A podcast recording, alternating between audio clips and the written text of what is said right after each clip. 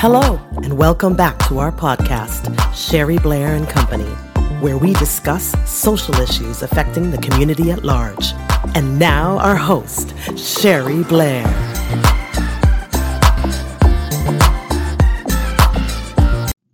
Some people find the original or initial use of any kind of positivity in a workplace, or there's another amazing intervention or modality called appreciative inquiry, which is evidence based and has been used for quite some time in the uh, workplace. They find it a little uncomfortable and, and, we can psychologically get into why the, those reasons are. A lot of us are not used to speaking to one another in that way.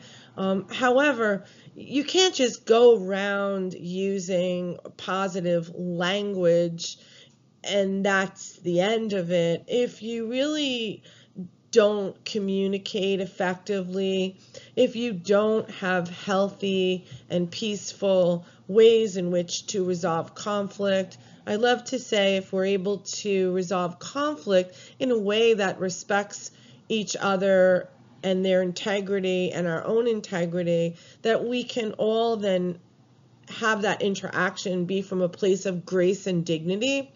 Um, and conflicts are part of life, aren't they? There are conflicts in every relationship in our lives, starting from, you know, raising children and on up.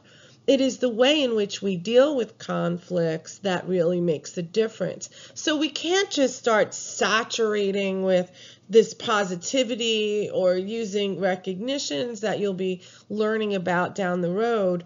We can't just do that and not think about the other skills that we need. Uh, so, this is a lot too about your own self assessment. How do you com- communicate? What are your styles for communication? Uh, how do you deal with conflict? Do you avoid it? Do you try to solve it? Um, do you want to stick your head in the sand and hope that it just goes away? So, communicating effectively is really critical, uh, as well as other ways to resolve conflicts because they are a part of life.